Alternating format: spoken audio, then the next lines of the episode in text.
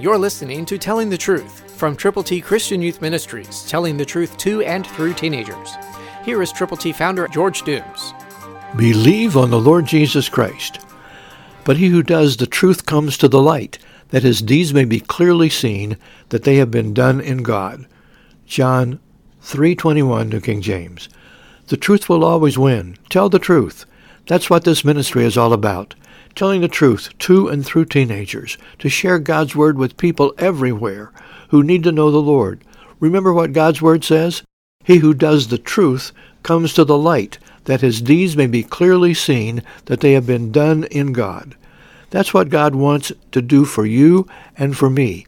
He wants us to be the truth tellers, to be the gospel sharers, to let people know that Jesus loves them, that Christ did live perfectly, born of the Virgin Mary, was tempted but never yielded, and then went to the cross, crucified because of your sins and mine. Not only did he die for our sins, but he was buried, and he rose again the third day. And the Bible says he's coming back. So we need to be sure that we're telling everybody we possibly can the truth, that Jesus loves them, he died for them, and is willing to receive them into himself if they will believe on him and tell others about him. Who will you reach for Christ? This weekend, go with the gospel. Somebody is waiting for you to tell the truth. Christ through you can change the world.